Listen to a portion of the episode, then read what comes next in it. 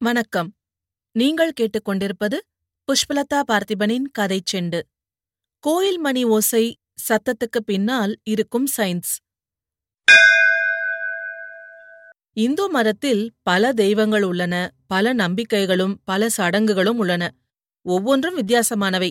ஒவ்வொரு சடங்கு மற்றும் நம்பிக்கைக்கு வெவ்வேறு அர்த்தங்கள் உண்டு.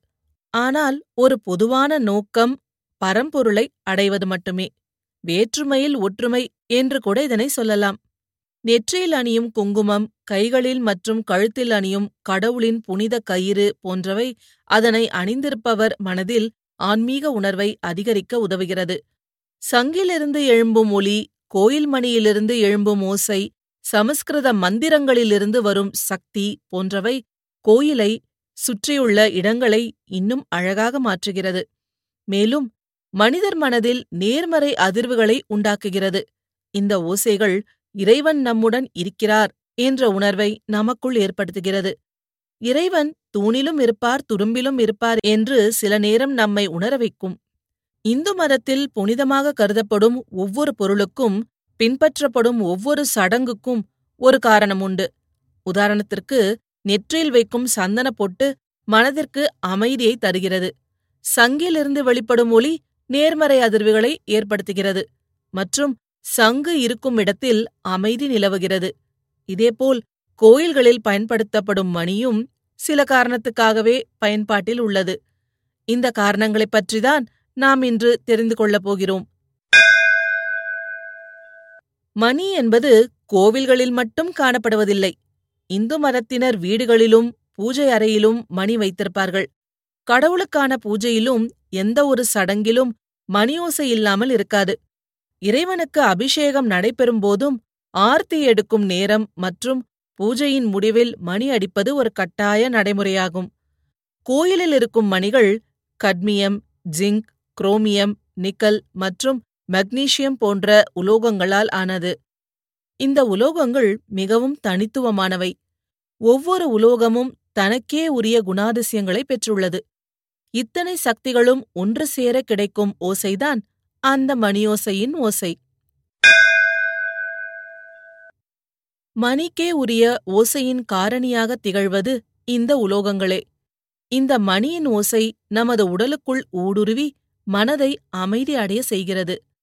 வலது கையை உபயோகிக்கும் மனிதர்களுக்கு இடது மூளையின் செயல்பாடு அதிகமாக இருக்கும்.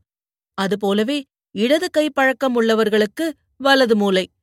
இரு கைகளையும் உபயோகிக்கும்போது நமது மூளை முழுமையாக பணிபுரியும். அதெல்லாம் சரி. இந்த மணியின் ஓசைக்கும் நமது மூளை செயல்பாட்டுக்கும் என்ன தொடர்பு? மணியின் ஓசை ஒரு வகையான அழுத்தத்தை ஏற்படுத்துகிறது. அது நமது மனதுள் ஊடுருவி மூளையில் உள்ள வலது மற்றும் இடது பாகங்களை முழுமையாக தூண்டுகிறது. இதனால் நமது மூளை மிகவும் கூர்ந்து கவனிக்கும் ஆற்றலை அடைகிறது. இதுவே பிரார்த்தனையினால் நல்லவையே நடக்கும் என்ற ஒரு விதமான மன உறுதியை ஏற்படுத்துகிறது.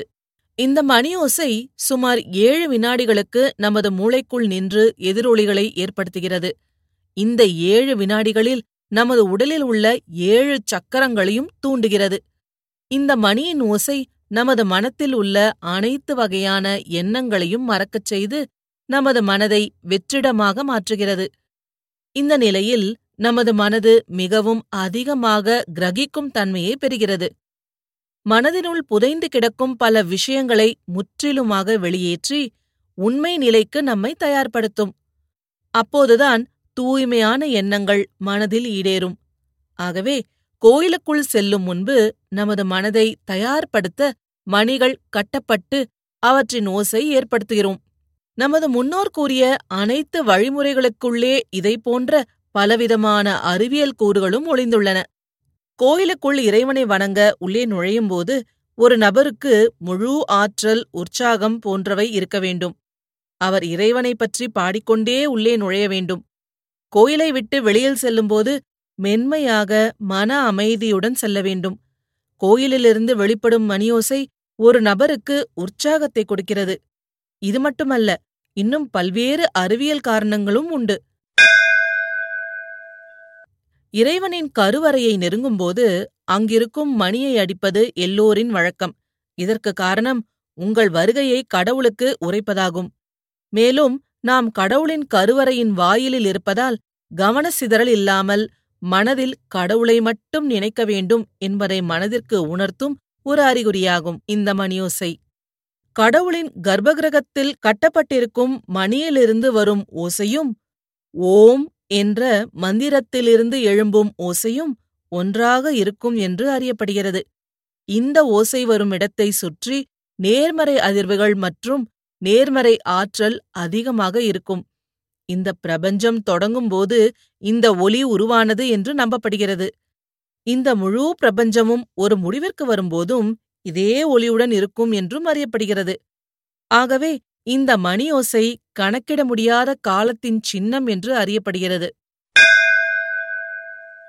ஒரு மணி ஒலிக்கும்போது வளிமண்டலத்தில் சில அலைகள் உருவாகின்றது என்று விஞ்ஞானிகள் கூறுகின்றனர்.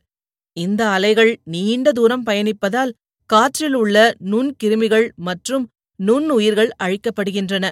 இதனால் சுற்றுச்சூழல் சுத்தமாகவும் ஆரோக்கியமாகவும் மாறுகிறது. சுற்றுச்சூழலில் ஒரு புனிதத்தன்மை தருவது இந்த மணியோசை என்று வாஸ்து சாஸ்திரம் சொல்கிறது. வீடுகளில் கேட்கும் மணியோசையால் கெட்ட சக்திகள் மற்றும் எதிர்மறை சக்திகள் விலகி சுற்றிலும் நேர்மறை ஆற்றலை தருகிறது. குடும்பத்தில் உள்ள உறுப்பினர்களுக்கு மத்தியில் வீண் விவாதங்கள் மற்றும் சண்டையை குறைக்கிறது இந்த மணியோசை மூளையின் வலது மற்றும் இடது பாகங்களை சமநிலையில் வைக்க இந்த மணியோசை உதவுகிறது. ஒரு முறை அடிக்கும் மணியின் ஓசை பத்து வினாடிகள் நமது காதுகளில் நிலைத்து நிற்கிறது. மன அமைதியை தருகிறது. கவனத்தை அதிகரிக்கிறது. இப்படியாக கோயில் மணியிலிருந்து வெளிப்படும் ஓசை மனம் உடல் மற்றும் ஆன்மா ஆகிய மூன்றிற்கும் ஆற்றலை தருகிறது. கோயில் மணியை சுற்றிலும் நேர்மறை ஆற்றல் நிறைந்திருப்பதால் மட்டுமே கோயில் இல்லா ஊரில் குடியிருக்க வேண்டாம் என்று நமது முன்னோர்கள் கூறியுள்ளனர்.